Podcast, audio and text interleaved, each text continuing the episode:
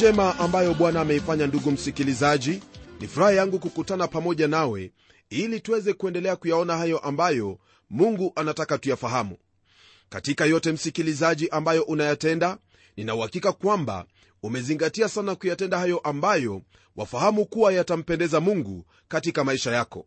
Hilo ndilo jambo ambalo wahitaji kuendelea kulitenda siku zote maana hakuna yeyote anayempendeza mungu ambaye hatapata thawabu yake rafiki yangu karibu kwenye somo letu la leo ambalo latoka kwenye sura hii ya sita. Sura hii ya sita yazingatia kuhimizwa kwa israeli wakati huu ili waache ubaya na ubatili ambao walikuwa wanaofanya naam amosi anatanguliza sura hii kwa kuanza kwa kunena kuhusu ole ambazo zitawapata watu hawa ambao watakosa kulitii neno lake bwana. Pamoja na wale manabii ambao wananena kuhusu ole utampata yohana aliyeandika kile kitabu cha ufunuo neno hilo ole hasa kile ambacho ningependa ufahamu kulihusu ni kwamba lina maana ya wewe kusimama kuangalia na kusikia kwa sababu kuna jambo ambalo ni la muhimu ambalo waweza kukosa kulielewa au kulizingatia. Neno hilo ndugu msikilizaji ni neno ambalo linahitaji kutuamsha na kufanya usikivu wetu uwe wa umakini kabisa katika lile ambalo lafuatia. Neno lake bwana kwenye aya ya kwanza katika sura ya sita hiki kitabu cha amosi lina haya ya kutwambia. Ole wao wanaostarehe katika sayuni na hao wanaokaa salama katika mlima wa samaria watu mashuhuri wa taifa lililo la kwanza ambao nyumba ya israeli huwaendea. Neno lake bwana lanena hapa kuhusu sayuni ambayo kama vile wafahamu ilikuwa katika ufalme wa kusini au ule ufalme wa yuda. Kwa hivyo kulingana na aya hii taifa zote mbili yani yuda na israeli au ule ufalme wa kaskazini na ule ufalme wa kusini mungu ananena nao moja kwa moja. Sayuni msikilizaji ilikuwa ni sehemu ambapo watu wa mungu walikwenda kuabudu maana hekalu ya mungu ilikuwepo kule. Nayo samaria ulikuwa ni mji mkuu wa hilo taifa au ule ufalme wa kaskazini. Kama vile ambavyo neno hili latuambia hapa neno lasema ole wao wanaostarehe katika sayuni. Nam hii ni kama vile ambavyo watu leo hii wanavyosema kwamba mambo ni kama kawaida. Jambo hilo ndilo ambalo lilikuwa likitendeka sayuni. Watu walikuwa wanaendelea kuponda raha na kuishi katika hali hiyo ya kustaarabu. Na hayo ndiyo ambayo neno lake bwana lasema hapa kwamba ole wao wanaostarehe katika sayuni. Neno hilo pia laendelea kwa kutwambia kuwa ole hiyo pia yawaelekeza wale wanaokaa salama katika mlima wa samaria. Samaria kama vile ambavyo nimesema hapo awali ulikuwa ni mji ambao ulikuwa umeendelea sana kiuchumi na huko ndipo ambapo waliweka zana zao zote za kivita. Ahabu na yezebeli waliishi kule walikuwa na ikulu pamoja na majumba ya starehe ambayo ndani yake ilirembeshwa kwa pembe za ndovu. Nayo na milima ambayo inazunguka huo mji wa samaria ilifanya sehemu hiyo kuwa kama ngome ambayo wale waashuri hawangeliweza kuihusuru hadi baada ya miaka mitatu ndipo waliweza kuiangusha. Samaria samaria ulikuwa ni mji wenye umuhimu sana hata baada ya waashuri kuuharibu herode aliuteneza baadaye. Herode alikuwa ni mjenzi alijenga palestina pamoja na sehemu iitwayo kaisaria. Nam sehemu hiyo hasa ilikuwa inaonyesha raha pamoja na starehe ambayo watu hao walikuwa wakiishi. Neno hili pia lanena kuhusu wale watu mashuhuri ambao waisraeli waliwaendea. Watu hawa wanafikiri kwamba ni wale ambao walikuwa na mamlaka katika taifa hilo watu hawa hawakuwa na uungu wowote ule. Walikuwa ni watu wasiojali lakini israeli kama taifa waliwaendea ili waweze kupata msaada pamoja na haki. Lakini hawa ambao walikuwa ni viongozi mashuhuri hawakujali lolote lile bali kile ambacho walikuwa wakijali ni kuhusu starehe yao na raha yao. Maneno hayo ambayo yanatumiwa hapo yaani watu mashuhuri wa taifa kuna uwezekano kwamba ina maana ya israeli kama taifa na jinsi ambavyo alijulikana wakati ule. Kwa lugha nyingine twaweza kusema kwamba israeli alikuwa ni miongoni mwa umoja wa mataifa na alikuwa na ushawishi mkubwa sana. Ndugu msikilizaji kwenye aya ya pili neno lake bwana laendelea kwa kutwambia hivi kwa habari za israeli pamoja na yuda. Pitieni hata kalne mkaone. Tena tokea huko enendeni hata hamathi iliyokuu kisha shukeni hata gadhi ya wafilisti. Je ninyi ni bora kuliko falme hizi? Au mpaka wao ni mkubwa kuliko mpaka wenu? Hapa twaona kwamba mungu anawanenea watu hawa ili kwamba waweze kutazama mataifa ambayo yanawazunguka. Sehemu hiyo ambayo inatajwa hapa kuwa ni kalne ni moja ya miji ambayo ilikuwepo katika sehemu ambayo mto hedekeli ulikutana na sehemu ya juu wa mto uitwao zabu. Rafiki msikilizaji hedekeli ni mto ambao twaufahamu leo hii kama mto wa tigris. Mji huo wa nineve ulikwepo kwenye sehemu hiyo na jambo hilo lilifanya eneo hilo kuwa ni eneo ambalo lajulikana tena eneo la biashara. Naam neno hilo laendelea kwa kutwambia kwamba watu hao wangehitaji kuenenda hata hamathi. Hamathi ni moja ya miji mikuu ya hilo taifa la shamu. Baada ya hapo twatelemka kusini nalo na neno la mungu laendelea kusema kwamba kisha watelemke hadi gathi ya wafilisti gathi msikilizaji hii katika upande wa kusini na ilikuwa kati ya miji mikuu ya hao wafilisti. Baada ya mungu kuamuru watu hawa kufanya hivyo anawauliza swali kama ifuatavyo. Je ninyi ni bora kuliko falme hizi? Au mpaka wao ni mkubwa kuliko mpaka wenu? Kwa mungu kuwaambia watu hawa waweze kutazama mataifa yale mengine ni jambo ambalo ni wazi kabisa kwamba mungu anawaelezea kuwa wao si bora kuliko hayo mataifa mengine wao wametenda dhambi dhambi ambazo yale mataifa yalitenda na kwa sababu hiyo wanawajibika kabisa. Mungu hakuwa na lingine jipya bali kwa hukumu. Watu hawa ijapokuwa hawakuwa na ufunuo kumuhusu mungu mungu aliwahukumu kwa sababu ya dhambi zao lakini kwa sababu israeli walikuwa na ufunuo kumuhusu mungu na walihitaji kuyatenda hayo ambayo ni haki mbele zake bwana ni lazima wao watahukumiwa pia. Jambo hili ambalo twaliona kwenye sehemu hii ni jambo ambalo lafaa kuwa fundisho katika maisha yako kwamba wewe si bora kuliko jirani yako wala wewe si bora kuliko mtu wa taifa lingine lolote.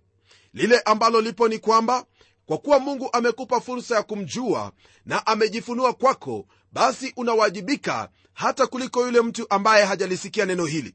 Na kwa kuwa unawajibika unapotenda jambo ambalo aliambatani na neno lake mungu wewe wajiletea hukumu ya mungu katika maisha yako mpendwa msikilizaji mataifa hayo yote ambayo mungu ananena kuyahusu ni mataifa ambayo aliyahukumu.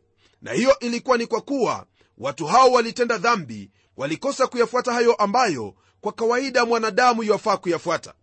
Na kwa kuwa hilo ndilo lililotendeka na hawa wana wa israeli wakaanza kutenda vivyo hivyo basi mungu kwa kuwa ni mwaminifu kwa kuwa ni mwenye haki hangejizuia hata kidogo ili adabu yao isiwapate. Ilimbidi mungu kuwahukumu na hivyo ndivyo ilivyo hata na wewe siku hii ya leo. Usipoacha dhambi zako usipofanya lile ambalo mungu anakuhitaji kutenda mungu hatakuhurumia kwa sababu unajiita kuwa ni mkristo au kwa sababu umefanya jambo hili au lingine. Yeye atakuhukumu. Naam atakuhukumu maana yeye ni mungu wa kweli. Yeye ni hakimu ambaye anayajua yote na hawezi kufanya lolote lile ambalo haliambatani na utu wake.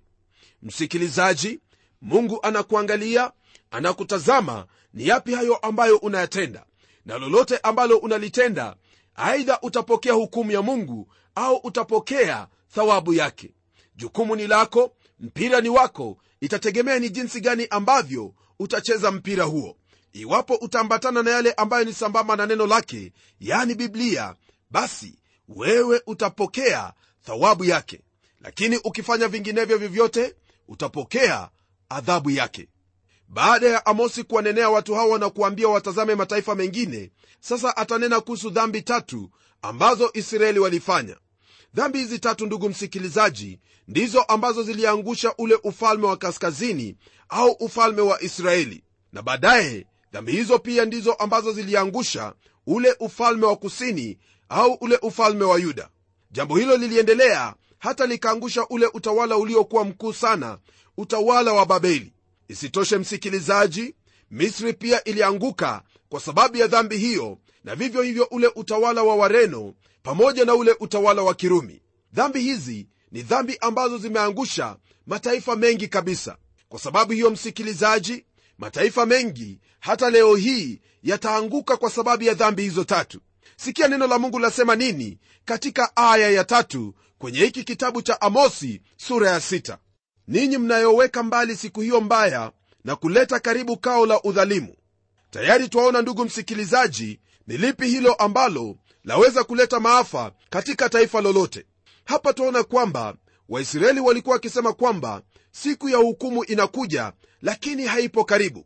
Hakuna haja ya kusumbuka katika mawazo kwa kuwa siku hiyo hatuna habari itafika lini.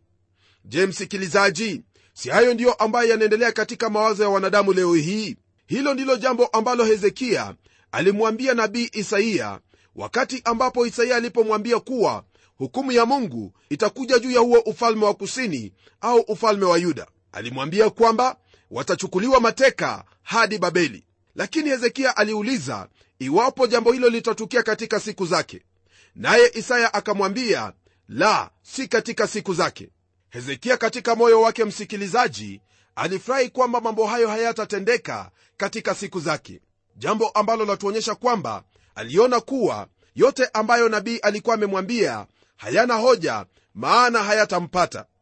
Je si hayo ndiyo ambayo nasi pia twayafanya kwenye kizazi chetu? Mara nyingi tunapoambiwa kwamba mungu atatuhukumu sisi huona kwamba hayatatendeka katika maisha yetu. Lakini jambo ambalo napenda ufahamu msikilizaji ni kwamba licha ya kuwa mambo hayo yanaweza kukosa kutendeka katika maisha yetu au katika siku zetu tulizo hai mambo haya yatawaadhiri wale ambao tutakuwa tumewaacha nyuma yetu. Pamoja na hili msikilizaji wangu singelipenda usahau kwamba mwisho wa yote utasimama mbele zake mungu na utatoa hesabu ya yale yote ambayo uliyatenda katika mwili huu. Kwa hivyo usifikiri kwamba umenusurika hukumu yake mungu. Naam mungu bado anakusubiri na siku moja ni lazima utatoa hesabu zako. Hili ambalo tumeliona hapa ni jambo ambalo lafaa kutumakinisha ni jambo ambalo lafaa kutuelewesha kwamba twafaa kuweka msingi uliothabiti msingi ulio bora msingi wa haki katika yote tuyatendayo. Hilo litafanya taifa kuwa ni taifa lenye nguvu taifa ambalo linastawi katika haki na wala sio udhalimu. Kwenye aya inayofuatia ya nne neno lake bwana laendelea kutwambia hivi. Ninyi mnaolala juu ya vitanda vya pembe na kujinyosha juu ya masemadari yenu ninyi mnaokula wanakondoo wa kundi na ndama waliomo zizini. Mambo haya ambayo tuyasoma kwenye aya hii msikilizaji ni mambo ambayo hayafichiki hata kidogo. Kwa kuwa jinsi ambavyo tumesoma neno hili ni wazi kwamba watu hawa walikuwa kama papa walikuwa na kiburi walikuwa na ulafi. Dhambi hizi ndugu yangu ni dhambi ambazo ni za kimwili. Walilala kwenye vitanda vya pembe vitanda ambavyo vilikuwa vimerembeshwa jambo ambalo laonyesha kuwa walikuwa na starehe sana. Ahabu na yezebeli walikuwa wamejenga majumba ya enzi ambayo ndani yake yalipambwa kwa pembe za ndovu. Watu hawa kwa hakika walikuwa wakiishi maisha ambayo hayana usumbufu hata kidogo. Neno hili pia latuambia kwamba walijinyosha juu ya masamedari yao. Maneno haya hasa yana maana kwamba walijihusisha katika dhambi ya uasherati. Haya ndiyo mambo ambayo walijihusisha nayo mambo ambayo ndugu msikilizaji yalifanya taifa hilo lisiendelee mbele bali lianguke. Utawala ule wa kirumi ambao ulikuwa ni bora kuliko tawala zingine zote walianguka kwa sababu ya mambo hayo. Walipenda udhalimu walikuwa na kiburi na ulafi na pia walijiingiza katika matendo hayo ambayo ni ya aibu na ya kuchukiza kama vile ambavyo waweza kusoma katika kile kitabu cha warumi sura ya kwanza. Ndugu msikilizaji hakuna lingine ambalo laweza kuangusha taifa lolote lile isipokuwa dhambi hizi ambazo tumezitajia hapa udhalimu kiburi na ulafi pamoja na kutenda uasherati. Mataifa mengi ambayo yameanguka katika ulimwengu yameanguka sio kwa mambo mengine bali kwa ajili ya mambo haya. Na je unapotazama katika mataifa mengine leo hii ni mambo yapi ambayo yanaendelea?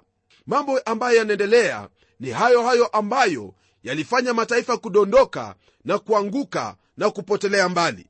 Ndugu msikilizaji taifa lolote ambalo lajihusisha na udhalimu lajihusisha katika dhambi hizo za kiburi na ulafi pamoja na uasherati halina budi kuanguka. Kwa sababu hiyo basi lile ambalo ningependa kukuambia ni hili. Iwapo wewe unajihusisha katika udhalimu unajihusisha katika kiburi na ulafi pamoja na uasherati wewe ni chanzo cha kuangusha taifa hili. Mataifa mengi yameanguka licha ya utajiri pamoja na teknolojia yao. Ndugu msikilizaji dhambi haimheshimu yoyote yule na dhambi inapokwemo katika taifa lolote ni lazima mungu atahukumu taifa hilo. Tunapoendelea kwenye aya ya tano neno lake bwana laendelea kutwambia hayo ambayo yalikuwa yakitendeka wakati ule nalo neno lasema hivi ninyi mnaoimba nyimbo za upuzi pamoja na sauti ya vinanda na kujifanyizia vinanda vya namna nyingi kama vile daudi. Rafiki msikilizaji yaonekana kuwa watu hawa walikuwa ni wanamziki maana walikuwa na aina nyingi ya vinanda ambazo walitumia kujitumbuiza katika siku hizo. Lakini mungu anasema kwamba nyimbo ambazo walikuwa wakiimba zilikuwa ni nyimbo za upuzi maana nyimbo hizo hazikuwa zikiwasaidia kwa vyovyote vile kama vile ambavyo leo hii kuna nyimbo nyingi ambazo ni za upuzi ambazo hazina mafundisho yoyote yale bali zinawafanya watu kuendelea katika uasherati kufanya udhalimu na uhalifu maishani mwao. Wewe ambaye hutunga nyimbo ni lazima ufahamu ni nyimbo gani ambazo zafaa kabisa katika maisha. Leo hii unaposikia nyimbo nyingi ndugu yangu utasikia yale ambayo yananenwa mle. Ni maneno ya aibu maneno ya uhalifu maneno ya uasherati tu hakuna lile ambalo ni la kujenga hakuna lile ambalo ni la kuleta nidhamu katika maisha ya watu. Mambo hayo ndiyo ambayo yalifanya mataifa mengi kuanguka na kwa msingi huo taifa lolote lile ambalo lajiingiza katika jinsi hiyo halina budi kuanguka. Waweza kusema kwamba tu katika karne ya uhuru karne ya kujieleza viwavyo. Lakini iwapo utajieleza kwa njia hii ambayo nimetajia hapo awali kuimba nyimbo za upuzi nyimbo ambazo zimejaa uchafu rafiki yangu. Lile ambalo waelekea siyo karne ya uhuru bali ni karne ya uharibifu. Ni lazima ujue ni nyimbo gani ambazo utazitunga ili kuelekeza watu kwa usawa au kuwafanya watu waishi maisha ambayo ni ya kumpendeza mungu. Je nyimbo ambazo wazisikia ni nyimbo ambazo za kuelekeza katika unyofu? Ni nyimbo ambazo za kusaidia kukua katika hali yako ya utu au za kuharibu katika mawazo yako na kukufanya utende hayo ambayo si ya haki? Ni lazima uamue ni nyimbo zipi ambazo utazisikia. Maana taifa hilo la israeli walikuwa na nyimbo za upuzi na mwishowe walianguka. Naam waweza kujipata umepotoka katika zile njia ambazo ni sawa na kuingia katika njia hizo ambazo nyimbo hizo za kuhimiza kufanya. Msikilizaji nyimbo si nyimbo tu wala mziki siyo mziki tu bali yale ambayo yamo humo ndiyo ambayo yana maana zaidi. Chunguza ni yapi hayo ambayo unayasikia na ufuate lile ambalo litakujenga katika roho yako na pia kukuelekeza kwa mungu aliyekuumba pamoja na kukufanya uwe raia ambaye anawajibika kujenga taifa hili sio kwa udhalimu sio kwa kiburi wala sio kwa ulafi au kwa kutenda uasherati bali kwa kufanya hayo ambayo ni mema katika maisha yako. Tunapogeukia aya ya sita, neno lake bwana latuambia hivi kwenye kitabu hiki cha amosi sura ya sita. ninyi mnaokunywa divai katika mabakuli na kujipaka marhamu iliyo nzuri lakini hawahuzuniki kwa sababu ya mateso ya yusufu. Ndugu msikilizaji twaendelea kuona yale ambayo hufanya taifa kuanguka na hasa tuona kwamba pia ulevi umo katika dhambi hizo dhambi hii ambayo inatajwa kwenye aya hii ya sita ni dhambi ya tatu ambayo taifa la israeli lilitenda. Katika siku hizo msikilizaji wangu lile ambalo hasa lilikuwa la kutendwa ilikuwa ni kujipaka marhamu iliyo nzuri. Licha ya kwamba walitumia marhamu nzuri marhamu hiyo haingeweza kusaidia nchi hiyo maana ni ulevi ambao ulikuwa unaharibu nchi hiyo.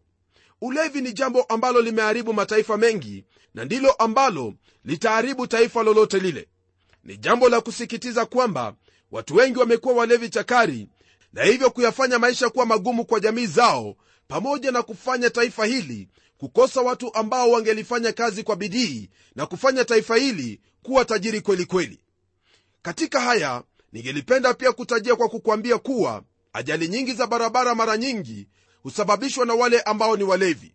Watu wengi sana wanaangamia katika ajali za barabara wengine wanakuwa ni viwete na pesa nyingi hutumiwa kutibu waliohusika kwa sababu ya ulevi. Dhambi ambazo huangusha taifa msikilizaji sio zingine bali ni uasherati ulevi pamoja na ulafi. Mambo hayo ndiyo ambayo hufanya taifa lolote lile kuanguka na kuacha kuwa taifa na kugeuka kuwa jangwa ambalo huwa ni ukiwa hamna tumaini lolote. Mpendwa msikilizaji iwapo wewe unajiingiza katika hali ya ulevi ulafi kiburi na uasherati wewe ndiwe ambaye walivuta taifa hili nyuma. Ulevi utaharibu nyumba yako ulevi utaharibu jamii yako ulevi utaharibu kazi ulevi utaharibu nchi yote kwa jumla. Hauwezi ukasema kwamba wewe unalewa tu kwa ajili yako mwenyewe. La hasha unajirudisha nyuma mwenyewe unarudisha jamii yako nyuma na pia unaliumiza taifa hili. Maana katika ulevi ndipo utapata uasherati ndipo utapata ulafi ndipo utapata hayo mabaya yote ambayo mwisho hufanya taifa kuanguka na kutokomea mbali. Je ni yapi ambayo yameangusha mataifa mengi kama si haya? Utakuwa ni mmoja kati ya hao ambao wameangusha mataifa? Naamini kwamba msikilizaji wangu haya ambayo nimekunenea kwenye neno lake bwana ni mambo ambayo ni ya kukusaidia kusudi uweze kujijenga maisha yako ya kiroho na kumtegemea mungu katika maisha yako na la ziada likiwa kwamba ujenge jamii yako pamoja na taifa hili. Hayo ni yako wewe kuyaangalia na kuyazingatia katika maisha yako. Rafiki yangu iwapo ulevi umekushinda iwapo uasherati umekushinda iwapo jambo lolote ambalo nimelitajia limekushinda mgeukie huyo aliyekuumba naye atakusaidia maishani mwako nawe utaweza kuyashinda hayo ambayo yamekuteka nyara. Na kwa kufanya hivyo utakuwa mmoja wa wale ambao wanampendeza mungu katika maisha yao. Najua kwamba hili ni jambo ambalo ungelipenda litendeke maishani mwako nami lile ambalo nataka nitende ni kuomba pamoja nawe. Na tuombe. Baba mfalme mungu uishie milele nalibariki jina lako saa hii kwa kuwa wewe ndiwe mungu unayejali maisha yetu. Tazama bwana umetuonyesha jinsi ambavyo taifa linapokuacha na kugeukia udhalimu na kuendelea katika uasherati na ulevi na ulafi na kiburi taifa hilo ni lazima litaanguka. Sisi kama watoto wako bwana tunawajibika katika sehemu zetu kutenda hayo ambayo ni ya unyofu yaliyoadili na haki ili kwamba hukumu yako bwana isije ikanyea juu ya taifa letu. Ni langu kwamba msikilizaji wangu kama vile ambavyo amelisikia neno hili bwana utamsaidia maana anakutazamia wewe ili umpe huo uwezo na kumwinua apate kuyashinda haya ambayo yamemteka nyara yani dhambi. Na nakushukuru kwa kuwa kristo alidhihirishwa ili kwamba aziharibu kazi za yule ibilisi ambaye amewateka watu wako katika ulafi katika uasherati katika ulevi katika kila namna ya udhalimu. Asante bwana kwa kuwa ndugu yangu anakutazamia wewe ili uweze kumkomboa na mkono wako uu pamoja naye sasa ukimkomboa maana ameliitia jina lako na kushukuru kwa haya ambayo umeyatenda maana umeyatenda kwa utukufu wa jina lako kwa kuwa tumeyaomba katika jina hilo ambalo ni kuu jina la yesu kristo. Amen. Mpendwa msikilizaji ukombozi una yesu kristo aliyekufilia pale msalabani ili kwamba haya yote ambayo yanaweza kukuteka nyara ulimwenguni yasikuteke nyara bali wewe uwe ni mtumwa na mtumishi wake kristo katika haki na katika kweli endelea kuliitia jina lake bwana maana yeyote aliitiaye jina lake bwana huyo ataokolewa. Mungu awe pamoja nawe hadi tutakapokutana tena kwenye kipindi kijacho. Ni mimi mchungaji wako jofre wanjala munialo na neno litaendelea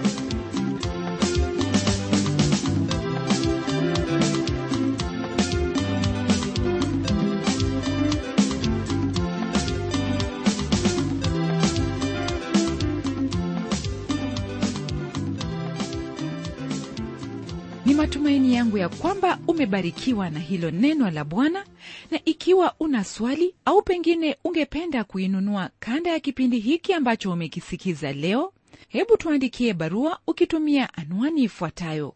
Kwa mtayarishi kipindi cha neno transworld radio.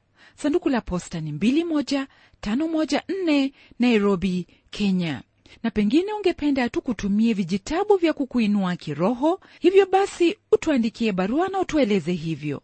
Na hadi wakati mwingine ndimi mtayarishi wa kipindi hiki pamela omodo nikikwaga nikikutakia mema leo. Neno litaendelea